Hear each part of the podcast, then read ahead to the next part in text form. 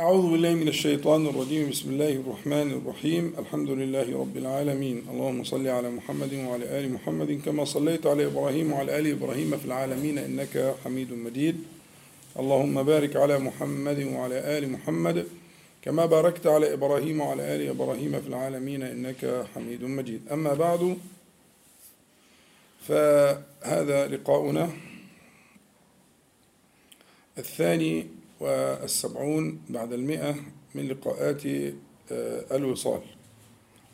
ونحن لا نزال مشغولين بمشاهد القيامة. وكنا انتهينا إلى مشهد مهم من مشاهد القيامة وهو مشهد القصاص. وكنت قلت لحضراتكم إنه يعني لو أردنا أن نضع عنوانا ليوم القيامة ولمشاهده فهو عنوان العدل. وإن ذكر ذلك يربط على قلوب المؤمنين ويسكن قلوب المظلومين في الأرض. ولهذا جاء ذكر القيامة ذكرا خاصا. يعني قد تذكر أركان الإيمان هو ركن من أركان الإيمان الستة. لكن تذكر أركان الإيمان ثم يأتي ذكر القيامة بذكر خاص. يؤمنون بما أنزل إليك وما أنزل من قبلك وبالآخرة هم يوقنون. هذا ذكر خاص وإن كانت الآخرة داخلة في هذا الإيمان المتقدم. وكثيرا وجدنا النبي صلى الله وجدنا النبي صلى الله عليه وسلم يقول من كان يؤمن بالله واليوم الآخر. من كان يؤمن بالله واليوم الآخر. كثير. فتخصيص ذكر الإيمان بالآخرة مهم جدا لتسكين قلوب الناس في هذه الحياة الدنيا لأن الحياة الدنيا يغلب عليها الظلم. كثيرا ما يجد الإنسان فيها من المظالم أو أنواع من البلاءات أو الشدة إلى آخره. فتأتي أو يأتي ذكر الآخرة فيسكن المرء. فقلت لحضرتكم أنه يعني عنوان العدل في يوم القيامة عنوان مسكن وعنوان يعني رابط على قلوب أهل الإيمان. فالإنسان الواثق المؤمن بالآخرة يسكن. في مثال ضربه أحد الدعاة مثال لطيف جدا بيعجبني جدا وأكرره لدقته. اتكلم عن شخص معاه عنده أسرة وأولاد وعايش حياة صعبة جدا. يعني في منتهى الضيق في المأكل والمشرب والملبس ومش عارف إيه يعني حاجة من الحاجات اللي هي البالغة في الشدة والضيق. ثم علم أن له قريبا مات. وأنه هو الوريث الوحيد لهذا القريب وأنه سيرث منه مبلغا ضخما جدا. جدا. لكن إجراءات المواريث وكده تستغرق أشهرا أو شهورا. أشهر ده جمع قلة والشهور ده جمع كثرة. فيعني يا ثلاث أربع شهور يا تسع شهور على ما تنتهي إجراءات المواريث وكده ثم يستلم هذا الإيه؟ الإرث الضخم جدا اللي هينقل بقى حياته فاستمرت حياته لهذه الأشهر أو لهذه الشهور على نفس الإيه؟ الوتيرة السابقة اللي هي الإيه؟ الضيق الشديد جدا لكن سبحان الله نفسيته وإحساسه وآماله اختلفت مع إنه لم يزد شيئا في حياته. ما فيش لقمة زادت. لم يزد آه رغيف واحد في حياته. حياته كما هي. لكن إيه اللي حصل؟ إيه اللي خلاه هذه الأشهر أو هذه الشهور عايش في آه توازن نفسي وسعادة وفرح وسرور رأيكم إيه السبب؟ الأمل. لأنه تيقن أن هو بعد عدة أشهر سيصير في نعيم. فأمل الإنسان إذا إذا تحقق وغلب على ظنه أنه سيكون ممكن يغير حياته البئيسة واخدين بالكم الفكرة؟ فكرة عبقرية. أفمن وعدناه وعدا حسن نفس الكلام. فكرة عبقرية. المثل ده مثل عبقري. لأن هو فعلا في الحقيقة ذكر الآخرة والإيمان بالآخرة يخليك تبص للبلاءات. ابنك مش عارف إيه مرض إيه صحة إيه مال إيه مش عارف إيه وضع اجتماعي إيه وضع إيه إيه إلى آخره. الدنيا لازم تكون كده. هذه طبيعة هذه هذه طبيعة الحياة الدنيا. اوعى تفتكر إن في حد خالي يعني. تبقى أنت مش عارف مفيش حد خالي. لا بد. ربنا تعالى قال ونبلوكم بالشر والخير فتنة. وبلوة الخير أشد من بلوة الشر وأصعب لأن الشكر أعسر من الصبر وأصعب من الصبر وأرقى من الصبر ومرتبة أرقى من الصبر. الصبر أقرب من الشكر. ونبلوكم بنون العظمة نون العظمة. الله تبارك وتعالى هو الذي يبتلي يبتلي بالحاجتين. فأنت الفكرة أنه لما نجد ذكر الآخرة متكرر بهذه الطريقة هذا التنبيه المستمر والتركيز فإنه يسكن القلوب ويعد الوعد الحسن. فده فقلت يعني إن إحنا ممكن نضع عنوانا اللي هو إيه؟ اللي هو أن هذا اليوم هو يوم العدل في بعض إخوانكم من أحبابي المقربين رجعني قال لي إني أجد في صدري من وصفك لليوم بأنه يوم العدل. قلت له ليه؟ قال لي أنا طمعان يكون يوم الرحمة. أنا خايف من العدل. يعني أنت وصفته كذا مرة يوم العدل. فكل ما تقول كلمة العدل دي أنا يعني ينقبض حالي من الإيه؟ من فكرة العدل. وإحنا متعلقين برحمة الله تعالى في يوم الرحمة. يا والله تعالى ادخر تسعة وتسعين جزءا من الرحمة لهذا اليوم. فليه انت بتحط له الايه؟ العنوان ده. فقلت له مسألة عايزة تفصيل عايزة بيان. فأنا وفي بوعدي أن أنا أبين الآن إن شاء الله. هو في عندنا حديث مهم جدا جدا. هو رواه البزار وغيره. بيقول إيه؟ الحديث حسن مقبول يعني إن شاء الله. بيقول إيه؟ الظلم ثلاثة. الظلم ثلاثة. ظلم لا يغفره الله. وظلم يغفره الله. وظلم لا يتركه. ثلاث حاجات. فإحنا لما بنتكلم على القصاص بنتكلم على أنهي نوع في الثلاثه دول؟ بنتكلم على الظلم الذي القصاص يبقى لا يتركه. الذي لا يتركه. يبقى ظلم لا يغفره الله اللي هو إيه؟ إن الشرك لظلم عظيم. إن الله لا يغفر لا يغفر أن يشرك بس بشرط. قلت الشرط ده كتير وأكرره. وتحفظوه وتكرروه وتشيعوه. بشرط أن تبلغه الحجة الرسالية بلوغا صحيحا ما يعتمدش على الفطرة الفطرة غير كافية. لازم فإن لم تبلغه له أن يحتج له أن يحتج على الله. ما بلغني؟ ما جاءني من نذير؟ ما عرفت؟ ما, ما. كيف تحاسبني؟ وهذا لا يكون. يبقى شرطه أن تبلغه الحجة الرسالية مش تبلغه بس لازم تكمل وتقول بلوغا صحيحا.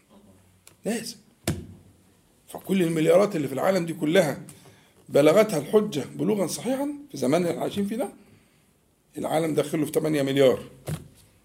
مش كده؟ البشر داخلين في 8 مليار. هل ال 8 مليار دول كلهم جميعا لو استثنى منهم مليار ونص مثلا من الموحدين؟ مثلا يعني. هل عندك ستة ونص مليار بلغهم بلغتهم الحجة الرسالية بلوغا صحيحا؟ ده أغلبهم لم يبلغهم وقسيم منهم بلغهم بلوغا إيه؟ رديئا سيئا. عن قضية الإيمان والتوحيد والمسلمين والإسلام دول أمرهم إلى الله أنت مالك ومالهم أنا بتكلم على إيه؟ على عموم الناس مش على اللي دارسين وعارفين والأحبار والرهبان والساسة لا دول حاجة تانية. دول فاهمين وعارفين. وعن قصد يفعلون لكن أنا بتكلم على إيه؟ على أن تبلغه الرسالة الحجة الرسالية بلوغا صحيحا. اتفقنا؟ يبقى إحنا قلنا حديث اللي رواه البزار وغيره. الظلم ثلاثة. ظلم لا يغفره الله. ده ابتدينا بيه. اللي هو إيه؟ الشرك لمن لم تبلغه الحجة الرسالية بلوغا صحيحا. احفظها الله يستر. تنفعك جدا. تنفعك جدا عمرك كله. وتقيمك على الجاد وتقعش بقى الوقعات اللي بيقعها الناس الايه اللي مش عارفين الكلام ده مش عايزين نغلط. الناس اللي هم جهلوا ذلك. هذا شرطه يبقى ده ظلم لا يغفره الله بس بشرط إيه؟ لا يغفره الله بشرط إيه؟ أن تبلغه الحجة الرسالية بلوغ أنا عمال اعيد فيها وازيد فيها ليه؟ لأن أنا شفت اللي أنتم ما شفتوهوش على مدى خمسين سنة من التقلبات في الدعوة وفي الناس وإلى آخره رأيت ما لم تره من الفساد اللي سببه الجزئية دي. أما الأمر واضح مش واضح. واضح عندك أنت. مش واضح عندهم ولا عند الآخرين ولا عند الجموع التي لا حد لها. أمرهم إلى الله. أنت دورك بالنسبة لهم أن تدعوهم إلى الله تعالى. أن تحبب إليهم الإيمان والإسلام أن تزينه لهم. تشتغل بقى في الترجمة وتشتغل في البيان وتشتغل في الدعوة وتشتغل ابذل ما تستطيع. هذا هذا دورك. أما الحكم على هذه الجموع الكبيرة أمره إلى إلى إلى بارئهم وخالقهم ومولاهم سبحانه وتعالى. كده تتزن الأمور. تفضل الله عز وجل يقول لقد من الله على المؤمنين إذ بعث فيهم رسولا من أنفسهم يتلو عليهم آياته صح؟ ويزكيهم. آه لقد من الله. يعني القصد إن هو يعني إرسال الرسل هي منية من الله عز وجل مش منة تقصد آه منة، آه. آه. هي منة من الله عز وجل لبني آدم. لا مش لبني آدم. آه. كم اقرأ الآية صح. لقد من الله على المؤمنين. مش على بني آدم. مم. من اجتباهم واصطفاهم واختارهم آه، بعث فيهم رسولا من أنفسهم. فالكلام ده ليس على بني آدم على كل الناس. من أراد الله تعالى له الهداية شرح صدره دله وساقه إليه. لكن من لم يبلغه ولم يقصر في ذلك ولم يعلو جهدا في ذلك كيف يحاسب؟ كيف يؤخذ؟ واحد بيتكلم صيني مثلا أو ياباني مثلا. ولم يدرك أنه لا إله إلا الله وأن محمدا رسول الله. ليه أنت واخد من الموقف ده؟ يعني يا أخي خليه يصعب عليك يا أخي. يعني مش قادر تعمل حاجة خالص. أنت مش قادر تعمل له حاجة. خليه يصعب عليك. تشفق عليه. تحمد ربنا على النعمة اللي أنت فيها وإن هو حرم من النعمة دي. لكن ما تحكمش عليه. أنت مالك وماله ده له رب خلقه ورزقه. وعمله بالهيئة دي وباللغة دي وبالشكل ده. ليه ليه التسلط ده؟ ليه تتسلط عليه؟ انت مالك وماله؟ إن كان في حاجة بينك وبينه ها؟ يبقى اولا مشاعرك. ثانيا أعمالك زادت مشاعرك إنك تدعي له. اهدي الناس من اهدي الإنس والجن. ما في الجن كمان هي- هيتحكموا ويتحاسبوا اهديهم يا رب. دي مشاعرك. تبتدي جوارحك تتحرك بالدعاء والذكر. واخد بالك؟ تبتدي لو تقدر بقى فوق ذلك إنك أنت مثلا تدعو إلى الله تعالى تعمل شرايط تعمل حاجة تنشرها تعمل أهم. كويس؟ على قد ما تقدر. ما تقدرش خلاص لا يكلف الله نفسا إلا وسعها إلا ما اتاه ده اللي يهمني. لكنك أنت تتسلط عليهم وتحكم عليهم بأي بأي بأي حيثية وباي صلاحية. لا انت تظلم إلا نفسك. ده ممكن هو يعدي وانت بقى تتاخد على جنب كده تعالى انت تأليت ما لك ليس هذا مكانك. انت مالك انت؟ بالبلد يعني انت مالك دي بالبلد يعني? إيه رأيك؟ خد راحتك. إحنا ممكن نقضي الليلة في الموضوع ده. لخطره وأهميته. نأجل الموضوع كله ونتكلم فيه. عنديش أخطر من كده أهم من كده. لأن لأن البلاء اللي حصل بسبب مجاوزة هذه القواعد الكبرى في الإيمان لا تتصورها أنت. لا يعلمها إلا من عاشها. من السواد السواد والفوقيه والاستعلاء وتكفير الخلق حاجة مالها حد. بلاء ماله حد. أنتوا ما شفتوش أنتوا يعني خدتوا كده في آخر خمس دقايق في القصة. واخد بالك؟ آه طبعا. لا ده واجب علينا إن إحنا فأنت خد راحتك. الباب مفتوح. لك ولغيرك العالم دي لهم رب خلقهم ورزقهم هم؟ وهو الذي هيأ لهم كل ما ترون. خلاص سيبهم من ربنا. أنا أستثني الذين يعلمون القادرون على العلم ويعلمون هم؟ يعني هو كده ال- يعني نقدر نقول ان إحنا كده ما نقدرش نحكم كفر وايمان خالص في في الحاله دي في حاله ان هو مثلا نحكم كلمة نحكم النون دي عايزك تفكها. لا مش نحكم. يعني مثلا الشخص ده يبقى اسمه اتعامل معاه. حبيبي أنا فهمني بس. أنا بقى عايزك الأول كلامك ينضبط. نحكم النون دي نون طبعا مش عظمة أكيد أنت بتتكلمش في نون عظمة مش كده؟ نون جمع يعني مش كده؟ مين بقى دول؟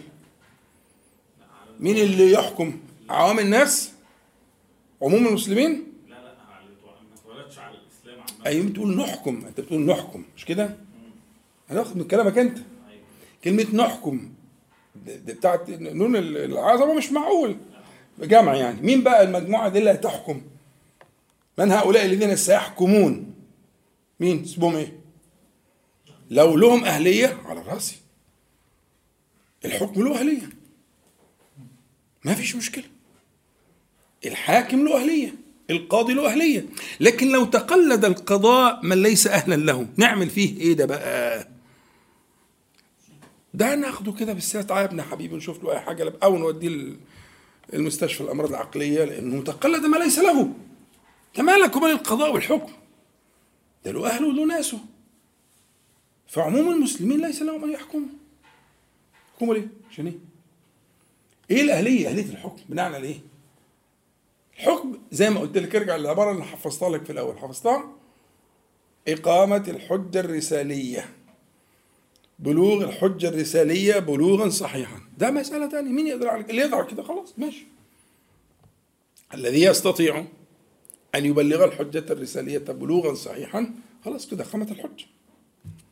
هل العوام يستطيع أن يبلغ ولا يعني ممكن الشخص الأمامي نفسه لا يقبل من عمي أن أن يبلغ؟ تمام تمام. ولذلك انت يقبل منه الحكم لكن يقبل منه البلاغ يعني انت ممكن لو بتعمل دعوة واقف في أي سك في أي قهوة مثلا رحت قهوة من والشغالين في الجوز والبتاع وده قعدت تكلم الناس. مسألة مقبولة ما حدش لكن لو وقفت عليهم وقلت لهم البعد أنتم كذا وكذا وكذا طبعا مش هتخرج سليم. صح؟ هيظبطوك. أنت مش راح تحكم عليهم لكن أنت لو دعوتهم ها ممكن هتلاقي حد يقبل حد يخرج معاك. يروح يصلي معاك العشاء معاك ولا يعمل معاك؟ ماشي مقبولة فكرة مقبولة مش مستبعدة. ومش هتلاقي حد يمكن عليك قوي. يعني يقول لك يا ابني وفر نفسك ده عالم في عالم ده. أقصى حاجة كده يعني. لكن لو وقفت حكمت عليهم. ها؟ خلاص أنت تقلدت ما ليس لك والنتيجة معروفة. يا في الاسم يا في المستشفى. يعني النتيجة تكون كده صح؟ لكن لو قمت بالواجب الشرعي اللي عليك لا في الجنة إن شاء الله لا اسم ولا مستشفى. في الجنة إن شاء الله. أجر وثواب وعافية ورزق و... وتبقى في السرايا حتى لو محدش راح معاك. انت قمت بالواجب اللي عليك؟ تلطفت ودعوت بالطريقة المناسبة والأسلوب المناسب والكلمة المناسبة واللغة المناسبة اللي يفهموها. خلصت المسألة. عشان أسف إن أنا بسأل. يا خد يا عم راحتك على الآخر. أنا بقول لك ممكن نقفل الليلة على الموضوع ده. أخذ ربك من بني آدم من ظهورهم ذريتهم وأشهدهم على لست بربكم قالوا بلى. كلامك صح. دي الفطرة. دي الفطرة. دي ده الجين. الفطرة يعني إنسان لو ترك مثلا في صحراء أو في جزيرة أو إلى آخره وخرج من غير أي مؤثرات يقولوا هيقولوا على الإيمان أنه لا إله إلا الله صح بس ده ما كانش كده خلاص صلى على النبي عليه الصلاة والسلام عايز تقول حاجة عمرو؟ يبتغي غير الإسلام دينا منه نعم طب إزاي مع الموضوع؟ هو في أيوة ما هو شوف أقول لك حاجة. صلى على النبي عليه الصلاة والسلام. في العادة دي في ناس ما بتحبهاش بس ما أستحرم أسيب حاجة في في الكيس يعني بتاع الشاي. يعني في ناس بتسألني عن الموضوع ده. تمام زي الفل. صليت على النبي عليه الصلاة والسلام. شوف يا حبيبي من دي من ألفاظ العموم. اسم موصول معنى الذي? لفظ من ألفاظ العموم. أغلب ألفاظ العموم في لغة العرب وفي السنة المطهرة وفي القرآن الكريم نالها التخصيص. العام الذي لم يخصص ولا يناله التخصيص والذي لا يراد به الخصوص مش قليل نادر. في الكلام العربي في اللسان العربي. لأن أنت بتتكلم في العموم لكن ممكن أجيب لك أدلة تخصص بعض ما تقول. ده شيء طبيعي. القرآن كله السنة كلها واللسان العربي كله. إنه العام ها؟ ولذلك هم الجماعة الأصوليين بيقول لك ما من عام إلا وخصص. حطها قاعدة كده. ما فيش عام لم يخصص. فالكلام ده صح. ده في العموم. لكن يخصص من ذلك من لم تبلغه الحجة الرسالية بلغة صحيح. ما لازم تجمع بالأدلة عشان ما تتعارضش الأدلة مع بعضها إن آه، آه، آه، لو كان من عند غير الله لوجدوا فيه اختلافا كثيرا. والسنة كذلك لأنها آه، بيان ووحي من الله تعالى. حلو. فيبقى نعم. فيبقى أحيانا أحيانا تجد تعارضا ظاهرا بين نصين من القرآن ومن السنة. بنسميه لازم نقول كلمه ظاهرا لأنه مش تعارض حقيقي ليس حقيقيا. في ناس بقى من أهل العلم يوم يقول لك إيه طرائق الجمع بين الإيه بين تلك المتعارضات تعارضا ظاهرا. فمنها العام والخاص ومنها ال- ال- المطلق والمقيد ومنها المجمل والمبين ومنها الناسخ والمنسوخ ومن في في طرائق للجمع بين آه، آه، هذه الإيه؟ ال- النصوص التي ظاهرها التعارض. وده درس مستقل وأنا شرحته كتير ممكن نشرحه تاني. بس ياخدها كده كقاعدة عامة. ممكن تلاقي حديث وحديث لا يلتقيان. البتة. خلاص؟ يبقى آآ آآ الأمر بزيارة القبور والنهي عن زيارة القبور. ده حديث صحيح وده حديث صحيح. وصريح. وده صريح وده صريح. الحل إيه؟ النسخ. لأن الحديث نفسه في دليل النسخ. كنت قد نهيتكم عن زيارة القبور ألا فزوروها. الحديث نفسه مشتمل على الاثنين. فإنها تذكر الآخرة. لكن الحديث اللي بتقول منع من زيارة القبور مطلقا كان في الأول عشان فكرة الايه تعظيم القبور وال؟ والشرك وكده. وبعد كده لما استقر التوحيد عند المسلمين أذن بزيارة القبور لأنها فائده مهمة. فانت هتلاقي حديث بيمنع وحديث بيأمر. هي الحكاية إيه؟ الحكاية إن أنت المشكلة عندك أنت. إن أدوات الجمع بتلك بين تلك ال- النصوص التي ظاهرها التعارض ها مش متوفرة عند حضرتك. تسأل فاسالوا أهل الذكر. يقول لك لا نجمع منها فهذه النصوص اللي أنت بتتكلم فيها دي نصوص عامة. نصوص عامة. يستثنى منها يبقى دي القاعدة العامة. ويستثنى من تلك القاعدة العامة الذين لم تبلغهم الح- الحجة الرسالية بلوغا صحيحا. ماشي؟ ماشي. اتفضل يا باشمهندس. أنا كنت فاهم حاجة وحضرتك صححني لو هي غلط. اتفضل. الآية دي وأشبهها ومية بغير غير الإسلام دينا وفي كذا موضع اشتروا الحياة الدنيا بالآخرة آه، وآثر الحياة الدنيا. آه، الحاجات دي كلها ال- اللي أنا فاهمه منها إن هو عرف الدنيا وعرف الآخرة يعني وصلته الحجة الرسالية بلغة صحيحا ولكن آثر الحياة الدنيا اشترى الدنيا بالآخرة يعني هو اللي اختار فهل ده أنا فاهم صح ولا لأ؟ يعني وما يبتغي غير الإسلامي يعني شاف الإسلام بس هو اختار حاجة غيره ولا أنا فاهم؟ خلاص ماشي كويس إذا كان كده كذلك لا, لا بأس لا بأس لكن من لم تبلغه من من اختار غير الإسلام ولم تبلغه الحجة الرسالية وكل معلومات عن الإسلام كل معلوماته عن الإسلام ها مشوهة منفرة. يعني يعرف الإسلام ده حاجة قميئة حاجة سخيفة. هي بقى الصور اللي بتطلع واحد ماسك سكينة وواحد بيذبح وواحد بيعمل واحد يسوي يقول لك إسلام إيه ده وما عندوش الأدوات إن هو يعرف. آخره شغال في مصنع ولا بتاع ولا فني في حاجة وما عندوش الأدوات إنه يقدر يعرف. كيف تقام عليه الحجة؟ هو ده الكلام. لكن من كان له من الأدوات والمعرفه وكده واستطاع أن أن يعرف الحق. لا ثم تركه دي مسألة تانية. اللي هم بقى إحنا قلنا إيه فإنهم لا يكذبونك ولكن الظالمين بآيات الله يجحدون. دول بقى اللي إحنا بنتكلم عليهم. لكن دول فئة قليلة طبقة قليلة من الناس. الفئة اللي هي عارفة ها وتعاند وتكابر وفي في نفوسها شيء إن في قلوب إلا كبر ها آه دي مسألة تانية. ولكن الظالمين بآيات الله يجحدون؟ وجحدوا بها استيقنتها أنفسهم. آه دول موجودين طبعا. وفي كل الأزمان والأماكن وإلى يوم القيامة هذه هذه طائفة. لكن دول حجمهم بالنسبة لعموم الناس. ها؟ في حديث الشهير يغزو جيش من الكعبة فيخسف بأولهم واخرهم فالسيدة عائشه من ذكائها سألت عن من ليس منهم اللي هو يعني حشروه كده يعني بقى. وفيهم من ليس منهم. قال يبعثون على نياتهم. شوف ذكائها. أيوه مش هيتحشروا مع دول. فاهمين؟ نقضي الليلة في الموضوع ده. إن شئت آه لازم تدركوا اتفضل يا باشمهندس. هو حضرتك حتى هي نفس الايه فيها يعني يبتغي دينا فافتعل دي معناه إن هو من الطبقة اللي بنتكلم عليها نعم. الأدوات. يعني ده مش تمام. مش فعل عادي يعني. تمام.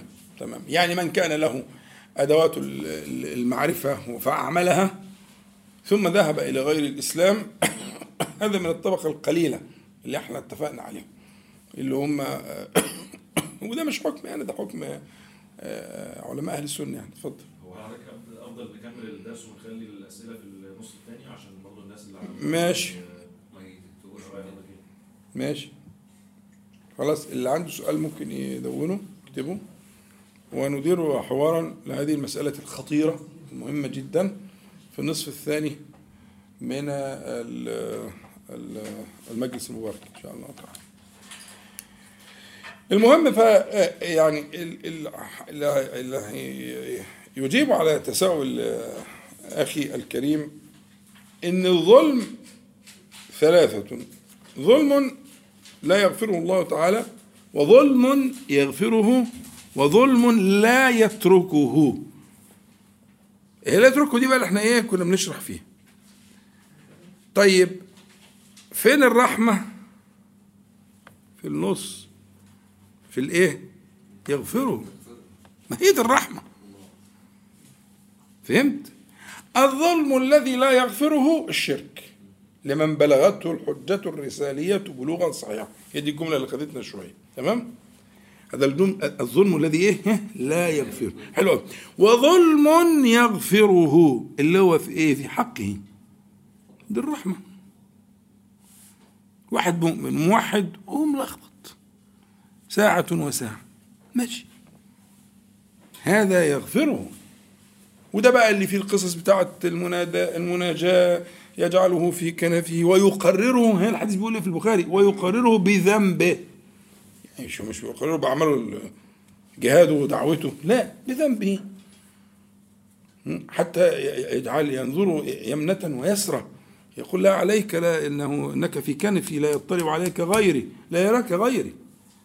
إنه فاكر إنه اتفضح خلاص. لا جعله في كنفي في ستري ويقرره حتى يظن أنه قد هلك.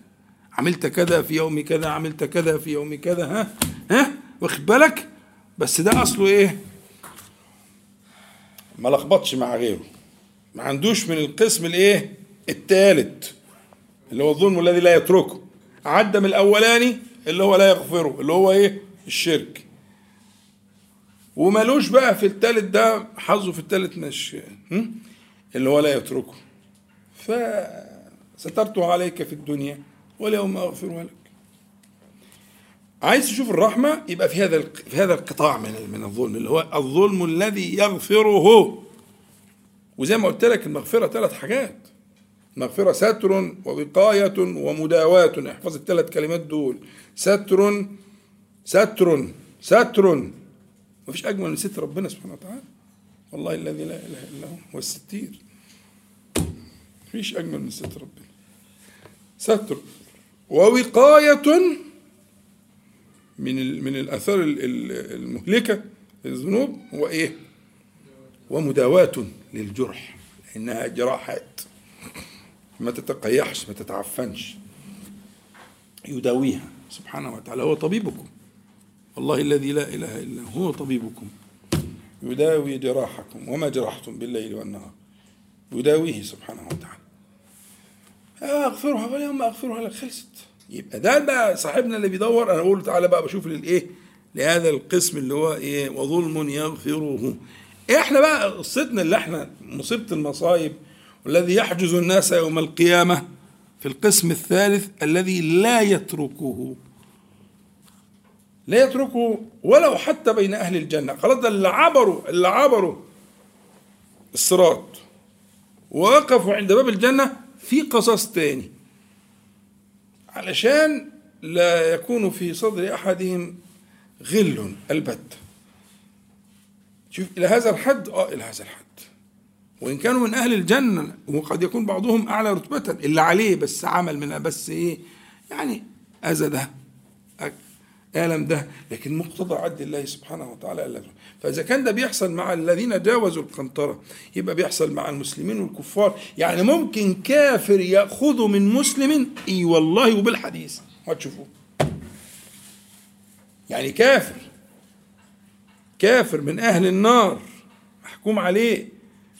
انه من لكن له حق عند مسلم. مقتضى العدل المطلق الذي لا يشبهه ولا يدانيه عدل أن يأخذ الكافر حقه قبل أن يدخل النار. فاهمين دي؟ إحنا بنتكلم على إن فعلا العنوان اللي يهمني اللي هو آه، آه، آه، اللي هو الظلم الذي لا يتركه. سبحانه وتعالى جل جلاله. مظاهر القصاص. إحنا خدنا قد إيه دلوقتي؟ طيب. هنعمل بقى شوية تحويل كده عشان يناسب الوقت ما نبقاش نتوسع قوي. مظاهر القصاص عجيبة جدا. يعني هتجد القصاص زي ما أنت شفت كده بين المسلمين والكفار. هتجد القصاص بين السادة والخدم والعبيد والمرؤوسين. هتجد القصاص بين آه، آه، آه، أعجب القصاص الحقيقة وقصاص البهائم. حتى إن في بعض العلم أهل العلم لم يتقبله فكرة إن يكون في قصاص واذا الوحوش حشرت. قالوا هذه ليست على الحقيقة لكن طبعا المحققون من أهل العلم حققوا المسألة والإمام النووي له كلام جميل جدا في شرح مسلم أنه على حقيقته وأنه يقتص من القرناء للجلحاء. على الحقيقة. والأحاديث كده صحيحة. وتحمل على حقيقتها ولا تحمل على مجازها. ولكنه ليس قصاصا للحقوق ولكنه قصاص لبيان مدى العدل نهاية العدل منتهى العدل. خدت بالك؟ طيب آه في قصة الرجل الذي آه قعد بين يدي النبي صلى الله عليه وسلم فقال يا رسول الله صلى الله عليه وسلم إن لي مملوكين يكذبونني ويخونونني ويعصونني. هم يعني هو جاي إيه؟ هؤلاء آه، آه، كما ترى آه، ف وأشتمهم وأضربهم. أشتمهم وأضربهم. فكيف أنا منهم؟ يعني في يوم القيامة لما سمعوا النبي صلى الله عليه وسلم يؤكد على هذا المعنى وإن معنى الميزان في الآخرة ونضع الموازين القسط ليوم القيامة فلا تظلم نفس شيئا. إن كان مثقال حبة من خردل ذرة مم، أتينا به وكفى بنا حاسبين. حد يعرف يعرب القسط؟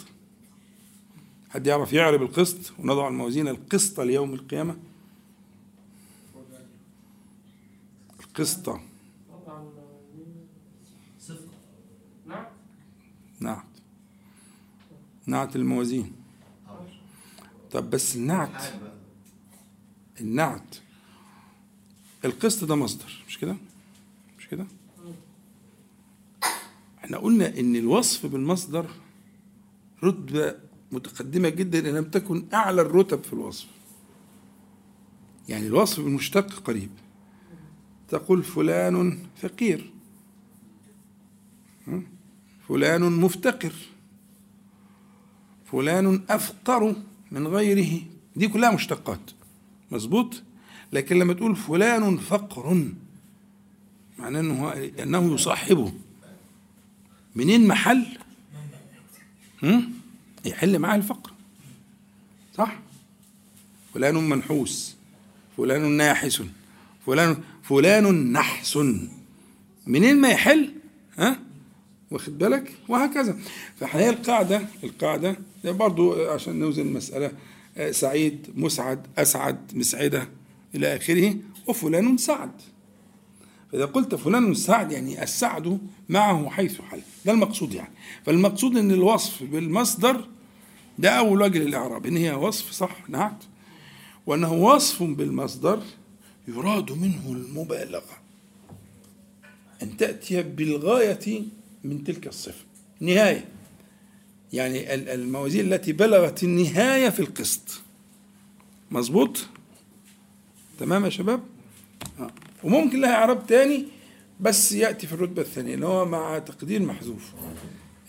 ذات قسط يعني صاحبة قسط. يبقى في هنا الموازين صاحبة القسط التي هي آه، مع تقدير المحذوف اللي هو ذات أو كده. لكن أنا عندي المعنى الأول أجمل لأنه أولا ليس فيه تقدير حذف ثانيا لأن فيه مبالغة كبيرة جدا. ده الإعراب المقدم يعني. فإذا كانت المسألة كده فهو لما سمع كده من حضرة النبي صلى الله عليه وسلم وشاف كده في القرآن الكريم قالوا لا ده أنا عندي مملوكين بيكذ- بيكذ- بيكذبوا عليا وبيخونوني وبيعصوني وأنا أضربهم وأشتمهم وأعمل فيهم اللي أسويه. فكيف أنا منهم؟ هنا بقى يعني إيه؟ يعني في يوم القيامة. فكيف أنا منهم؟ فقال عليه الصلاة والسلام يحسب ما خانوك وعصوك وكذبوك وعقابك إياهم. يعني يحسب هذا يحسب هذا. أنا عايزك بس تخش معايا في قصة إيه؟ الموازين القسط ده الله يسترك. عشان تفهم إن ابتسامتك في وش حد لوجه الله بتتحط في الميزان. وإنك أنت إعراضك لحد أو احتقارك له؟ كفى بالمرء اثما أن يحقر. وده ممكن يكون بقلبة وش تقلب له شفتك كده. بس خلي بالك. الميزان لا يضيع فيه شيء البتة. يعني قلبة الوش دي ما بتروحش. عايز توصل له رسالة إنك أنت يعني مش مش مستنضفه. مش مستنضفه فيها شين وسين وحاجة ده. خد بالك؟ مش هتعدي. والله ما هتعدي. ليه؟ بتديله الإحساس بالتعالي ليه؟ أنت فاكرها هتعدي؟ أصل اللي ما عداش دي مش هيعدي دي. لما يقول لك تبسمك في وجه أخيك صدقة ها؟ إيه طب ما هي صدقة. يعني بتتحط في الميزان أهو لها قيمة. إيه تبسمت وهو كده ولا عايز منه حاجة ولا ولا بتخطط لحاجة ولا هي؟ حاجة كده ما بتروحش فالتانية برضه ما بتروحش فانتبه يعني خلي بالك كلمة موازين القسط دي لازم تكون في ذهنك خليكوا واعيين ما يبقاش واحد عامل جبال من الحسنات ويكون عنده بلاوي تانية مش منتبه لها من الصدقات والإحسان بس عنده أبواب كده خرارات مفتوحة تذهب ببركة إيه؟ هذه الإيه؟ ال- ال- النعم والأجور. فهو الصحابي ده برضه كان عنده نظر.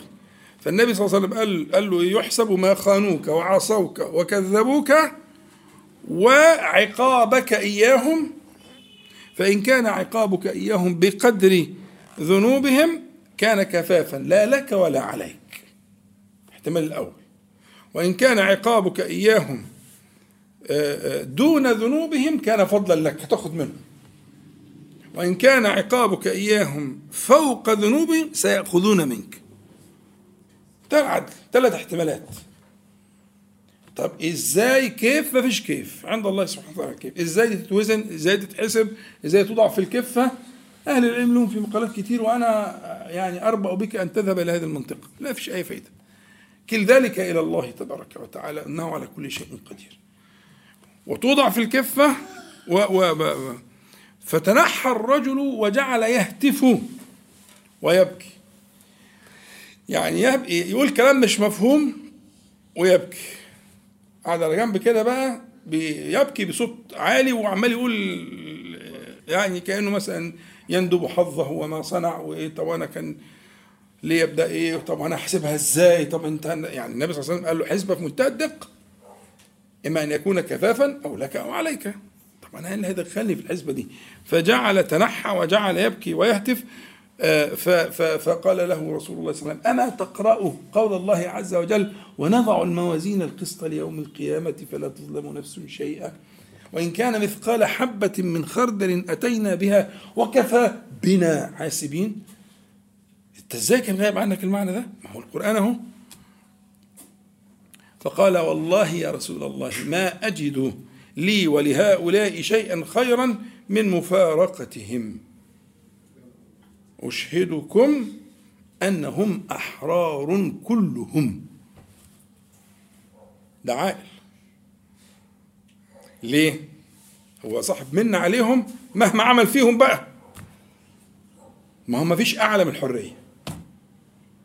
ما هو لا يجزي ولد ولد والده إلا أن يجده رقيقا فيعتقه يعني الواحد لا يمكن يوفي. كأن أصل ال- ال- ال- العتق ده زي الولادة يعني كأن زي ما هو ولدك أنت ولدته. فاهمين الفكرة الحديث؟ لا يجزي ولد والده إلا أن يجده رقيقا فيعتقه كده جزاه. ليه؟ هو والدك وأنت ولدته. فكانت. فكان العتق ولادة. مفهوم الفكرة؟ فهو طلع ناصح جدا. عمل إيه؟ أشهدكم أنهم أحرار. فكده أنا لي عليهم قولا واحدا. مهما عملت بقى ضربت ما عملت سويت لأنه عاش الآية الجميلة. م? وفهم المعنى الدقيق ده فكان له آه، فيعني آه، آه، الشاهد عندي إنه لابد أن يراجع المرء نفسه وأن ينتبه آه، إلى تلك الموازين وهذه الأحوال ال- العجيبة. آه، طبعا أنا قلت لكم إن في قصص بين أهل الجنة وأهل النار وده من أعجب ما يكون حقيقة. يعني. أهل النار أهل النار. يعني في الحديث الذي رواه آه، الإمام أحمد في مسنده وهو سنده صحيح إن شاء الله وروى البخاري بعضه في في صحيحه. آه، النبي عليه الصلاة والسلام يقول يحشر الناس يوم القيامة أو قال العباد عراة آه، حفاة عراة غرلا بهما. أربع صفات يعني. طبعا يستثنى. ده برضه يحشر الناس ده لفظ عموم لكن قد يكون بعضهم مستثنى من ذلك. فلا يقعون في هذه الصورة. لكن هي أربع صفات حفاة عراة غرلا بهما. طيب حد يقول لي بقى حفاة دي معروفة مش كده؟ وعراة برضه معروفة. غرلا يعني إيه؟ غير مختونين يعني عادت لهم تلك ال- يعني كما بدأنا أول خلق نعيده على الهيئة التي ولد عليها. تمام؟ بهما يعني إيه؟ بهما يعني مالناش دعوة بالشيخ اللغوي لأنه بهما يعني إنهم ليس معهم شيء. خالص. يعني كيوم ولدتهم امهاتهم لا يملكون شيء لا معهم لا دينار ولا درهم ولا ولا يدفعون عن أنفسهم ولا شيء. فيحشرون على إيه؟ على هذه ال- ال- الهيئة ليس معهم شيء. ثم يناديهم بصوت يسمعه من بعد كما يسمعه من قرب أنا الملك أنا الديان. والديان هي دي المقصود. الملك ملك يوم الدين. مالك يوم الدين وملك يوم الدين. أنا الديان الديان الذي يؤدي كل كل خلقه ما عليهم وقد دانوا له سبحانه وتعالى. ولا ينبغي لأحد من أهل النار أن يدخل النار وله عند أحد من أهل الجنة حق حتى أقصه منه. ولا ينبغي لأحد من أهل الجنة أن يدخل الجنة ولأحد من أهل النار عنده حق حتى أقصه منه. حتى اللطمة. حتى بيسموها حتى غائية. يعني سيستوفي الله عز وجل الحق كله حتى اللطمة. لو زقوا كده. ده كافر. ضعيف بين ستين؟ مش عارف إيه. ده مش عارف بس بني آدم. واللي خلقه. بالعدل والحق ماشي. بحكم الله تعالى أهلا وسهلا. لكن بغير ذلك له أن يأخذ هذا الحق حتى اللطمة.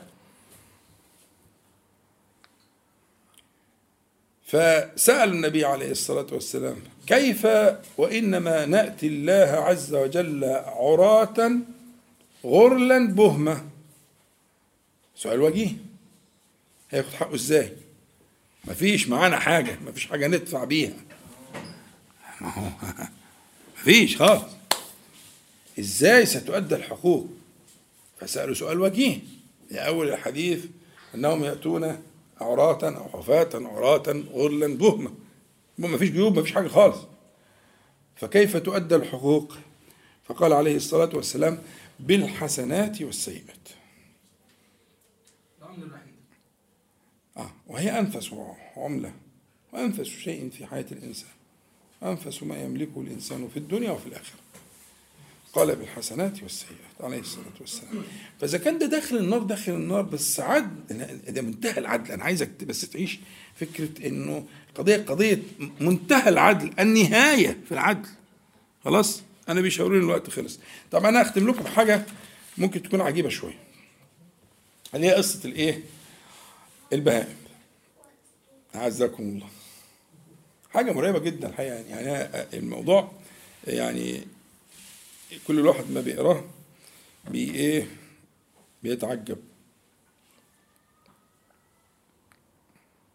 طبعا في المعاهد والأهل الذمة وده موضوع مهم جدا بس طبعا الوقت مش هيكفي. يعني نقول بعد كده حقوق المعاهدين وأهل الذمة اللي لهم حقوقا وإن كانوا كفارا. لكن لهم حقوق تمام؟ يلحق بالإيه؟ بأهل النار. الأحاديث اللي هي على معنى أن يقتص الله عز وجل من القرناء للجلحاء الشامنديل دي وتدري فيما ينتطحان فتبسم وقال ولكن الله يدري وسيفصل بينهما يوم القيامة. مش هتنعم يضرب بعض كده فنبه النبي صلى الله عليه وسلم من مهم التنبيه على القضية دي إحالة الناس على الاخره باستمرار. النبي صلى الله عليه وسلم كان دائم الإحالة دائم الإحالة للناس على إيه؟ على الاخره أتدري يا جابر فيما ينتطحان أو لبعض الصحابة الكرام؟ فقال قال ولكن الله يعلم وسيقضي بينهما يوم القيامة. دي ماشية. لكن الجزء بقى اللي هو يفيدني قوي اللي هو بين الإنسان والحيوان. بين الإنسان والحيوان. طب بين الحيوان والحيوان فهمناه. بين أهل العلم المحققون من أهل العلم بيقولوا العذاب فيه متعين. طب ليه؟ يلا حد النبي يقول لي. عشان ما ما فيش سلعة الحسنات السيئات مش غير قابلة للتعامل. هتدي من حسناتك لحيوان؟ يقول الإنسان مكلف والحيوان غير مكلف. إيه؟ أيوه ما هو يعني دلوقتي كان قبل ذلك تكون بالحسنات والسيئات. تمام؟ لكن بين فقال أهل العلم المحققون يعني آه، قالوا والعذاب فيه متعين. القصة بتاعت المرأة التي دخلت النار في هرة حبستها فعليه الصلاة والسلام رأى المرأة معلقة في النار والهرة تخدشها في وجهها. وتخدشها في صدرها وتعذبها. هي نفس الهرة التي حبستها? كما عذبتها في الدنيا بالحبس والجوع. طبعا أنتم قد تستغربون ذلك لكن في الطب النفسي وفي العلم النفسي في شخصيات اللي هي الشخصيات اللي عندها الميول العدوانية. يسموها السايكوباث. موجود. ويستمتع بالإيه؟ بتعذيب الآخرين. وبإيلام الآخرين. م?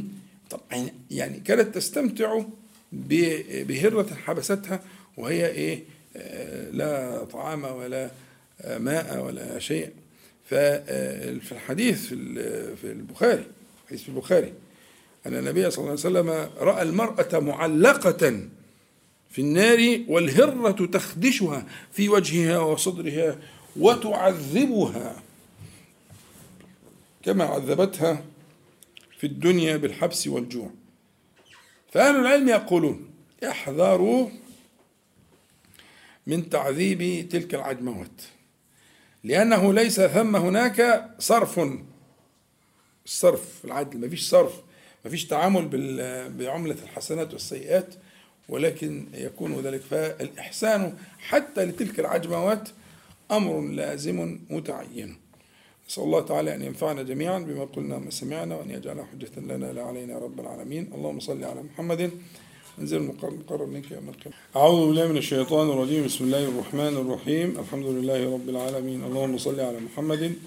انزل المقعد المقرب منك يوم القيامة أما بعد ف آه، قبل أن نبدأ في آه، ما يتعلق من خواطر الذكر آه، أسئلة يعني كانت آه، رحلت إلى هذا القسم من المجلس. السؤال الأول ليس له علاقة مباشرة ولكن يقول آه، ما ورد في السنة عن والدي النبي صلى الله عليه وسلم. وهذا الموضوع يعني آه، يعني بصراحة من الموضوعات التي أتحاشى الكلام فيها. لما وقع فيه الناس من آه، من ال- الشيء المؤلم الكريه الكئيب إلى قلبي فيه من الكلام يعني. لكن أنا يعني فيه في مصنفات صنفت في ذلك كتب يعني كتب صنفت في هذه المسألة. وخلاصة الموضوع عندي في سطر واحد. سطر واحد. أن آه، والدي النبي صلى الله عليه وسلم هم من أهل الفترة. من أهل الفترة. وأهل الفترة حكمهم عند الله عز وجل واحد. أمرهم إلى الله سبحانه وتعالى. آه،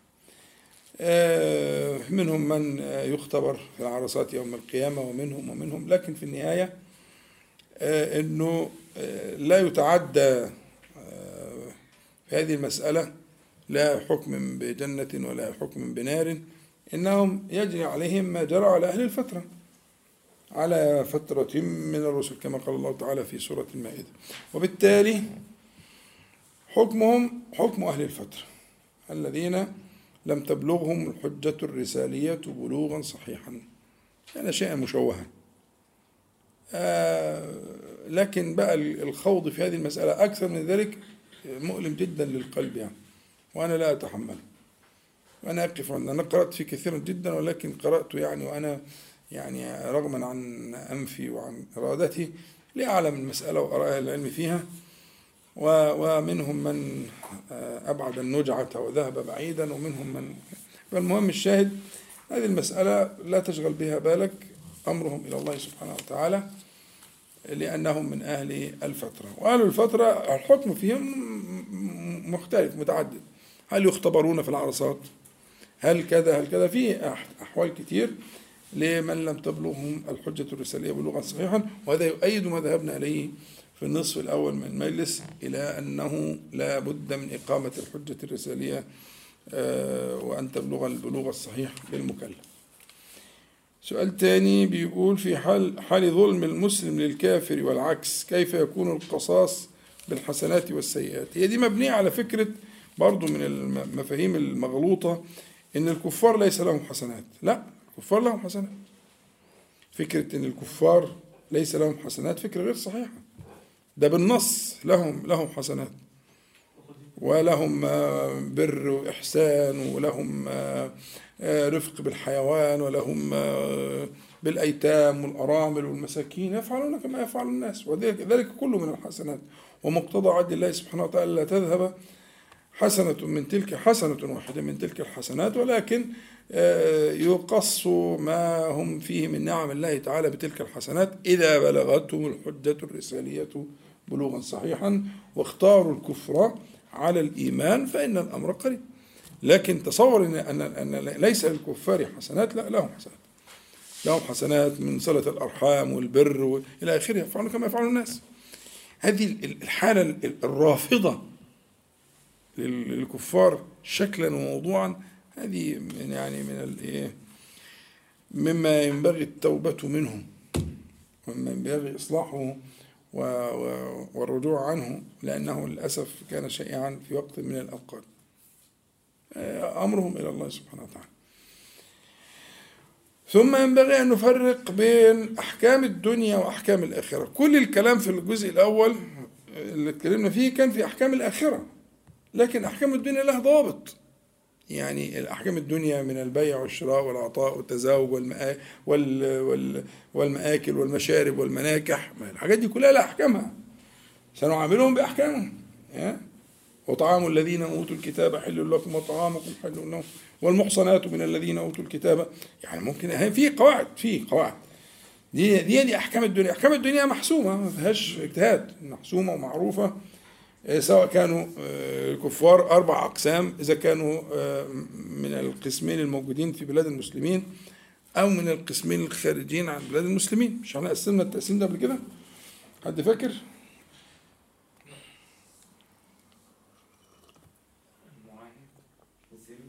اللي في اللي في دار المسلمين اتنين أهل الذمة وأهل الإيه؟ ها؟ ال- ال- اللي بيجي البلد عشان يشتري يبيع إلى آخره يبقى داخل بالأمان. داخل بالأمان تمام؟ يبقى آه، في واحد من أهل البلد وعايش دول أهل ذمة. دول أهل ذمة. وفي واحد مش من أهل البلد لكن دخل البلد عشان يتاجر عشان يبيع عشان يشتري عشان يعمل مشروع عشان يسافر عشان يمر عشان إلى آخره م? فيدخلوا بالأمان. يبقى المستأمن والإيه؟ والذمي. اللي بره اتنين معاهد بينك وبينه عهد والعهود لها تقسيم. آه يعني تكون مؤقتة ولا غير مؤقتة إلى اخره ده موضوع تاني تمام؟ اللي بره دول قسمين المعاهد والمحارب حربي يبقى اتنين بره واتنين جوه. تسهيل للمسألة المسألة فيها تفصيل أكتر من كده بس ببساطة. هؤلاء هم الكفار. فعندنا ثلاث أقسام منهم لهم حقوق يعني باستثناء المحارب الحربي في ثلاث أقسام. في واحد ذمي أهل ذمة في البلد وفي واحد مستأمن بيخش البلد بالأمان بشرط الأمان وفي واحد بينك وبينه عهد. فيتم عهدهم إلى مدتهم لهم عهد. خدت بالك؟ دول لهم حقوق. وعليهم واجبات. تحكمهم أحكام. أحكام شرعية منتهية يعني ما فيهاش أحكام أهل الذمة موجودة في كل كتب الفقه. مظبوط؟ فتصوير المسألة إن هم حاجة واحدة لا مش حاجة واحدة. ليسوا كذلك ليسوا سواء ليسوا سواء بالقواعد فاحنا كل كلامنا في الجزء الأول من حديثنا كان على الأحكام الآخرة. القصاص من القصاص كان كلامنا كله على الآخرة. فلا تحكم عليه أنه من أهل النار المخلدين فيها. ماليش مش شغلتك؟ تمام؟ النصوص عامة أيوة زي ما اتفقنا. ما لكن الكلام على أحكام الدنيا أحكام الدنيا منتهية موجودة في كتب الفقه البيع والشراء وال- والزواج وإلى آخره كل حاجة محسومة طيب حد عنده حاجة تانية غير الأسئلة دي؟ طيب إحنا كان في حاجة الح- المرة اللي فاتت كنا بنتكلم على معنى قلت لك إنه السائل لا يسأل شيئا إلا إذا كان مفتقده أو مستزيده معنى الكلام اللي قلته المرة اللي فاتت. الف... ال... ال... ال... ال- السائل السائل. طبعا السائل العاقل يعني. السائل لا يسأل شيئا إلا إذا كان مفتقده أو مستزيده. يا ما عندوش خالص. يا عنده بس مش مكفيه. صح؟ أظن الكلام ده زين. وقلنا إذا واحد سأل ربه سبحانه وتعالى مثلا الهداية يبقى هو إيه؟ إما أن يكون ضالا وإما أن يكون يفتقر إلى نوع من الهداية يستزيد منه. زي مثلا هداية الإيه؟ الإعانة. عنده هداية الإرشاد بس عايز هداية الإعانة. قلنا الهداية نوعين? هداية الدلالة والإرشاد وهداية الإعانة والتوفيق والسداد. فممكن عارف بس مش قادر. عارف بس مش قادر. ده يبقى عايز نوع من الهداية. يبقى لما يقول اهدني ها يبقى هنا إيه؟ ها؟ لازم يستحضر إن هو عنده فقد بيسأل عليه ولا ولا مش مظبوط؟ طيب لما يقول اجبرني إن لم يستشعر كسرا يبقى الكلام ده ملوش معنى. يبقى دايما اللي بيسأل آه، ربه سبحانه وتعالى شيئا آه، لا يكون إلا فاقدا لهذا الشيء أو مستزيدا منه. يعني محتاج تكملة له أو زيادة أو إلى آخره. وضربنا أمثلة بالإيه؟ بالأذكار السبعة اللي إحنا جمعناها المجموعة الروايات اللي موجودة في الإيه؟ في بين السجدتين. الورقة اللي مع حضراتكم دي تاريخها في آه، محرم. محرم. سنة واحد وأربعين وأربعمائة وألف. يعني مر عليها قد إيه؟ إحنا في شهر ثمانية دلوقتي تمام؟ يعني مر عليها سنة وثمان شهور هي في أول محرم آه وكنا شرحنا فيها الأذكار الإيه ال- ده الشرح اللي اتقال يعني بس آه، آه، محمد ربنا يحفظه يعني نبه ليها فقلت له صورها وخليها مع حضراتكم عشان ده الكلام اللي إحنا. أنت مجموع الروايات فيما يقال اغفر لي وارحمني واهدني واجبرني وعافني وارزقني وارفعني. اللي هم الايه؟ السبعة دول. دول مجموع روايات التي صحت عن النبي عليه الصلاة والسلام في الذكر بين السجدتين. قلنا اغفر لي يبقى اولا لازم يستشعر إنه فاقد للثلاث حاجات دول. ستر وقايه ومداواه المغفر يستر الرأس يقيه والغفر النبات اللي بيضر على الجروح فلا تتقيح. انتي بيوتيك يعني. مضاد حيوي.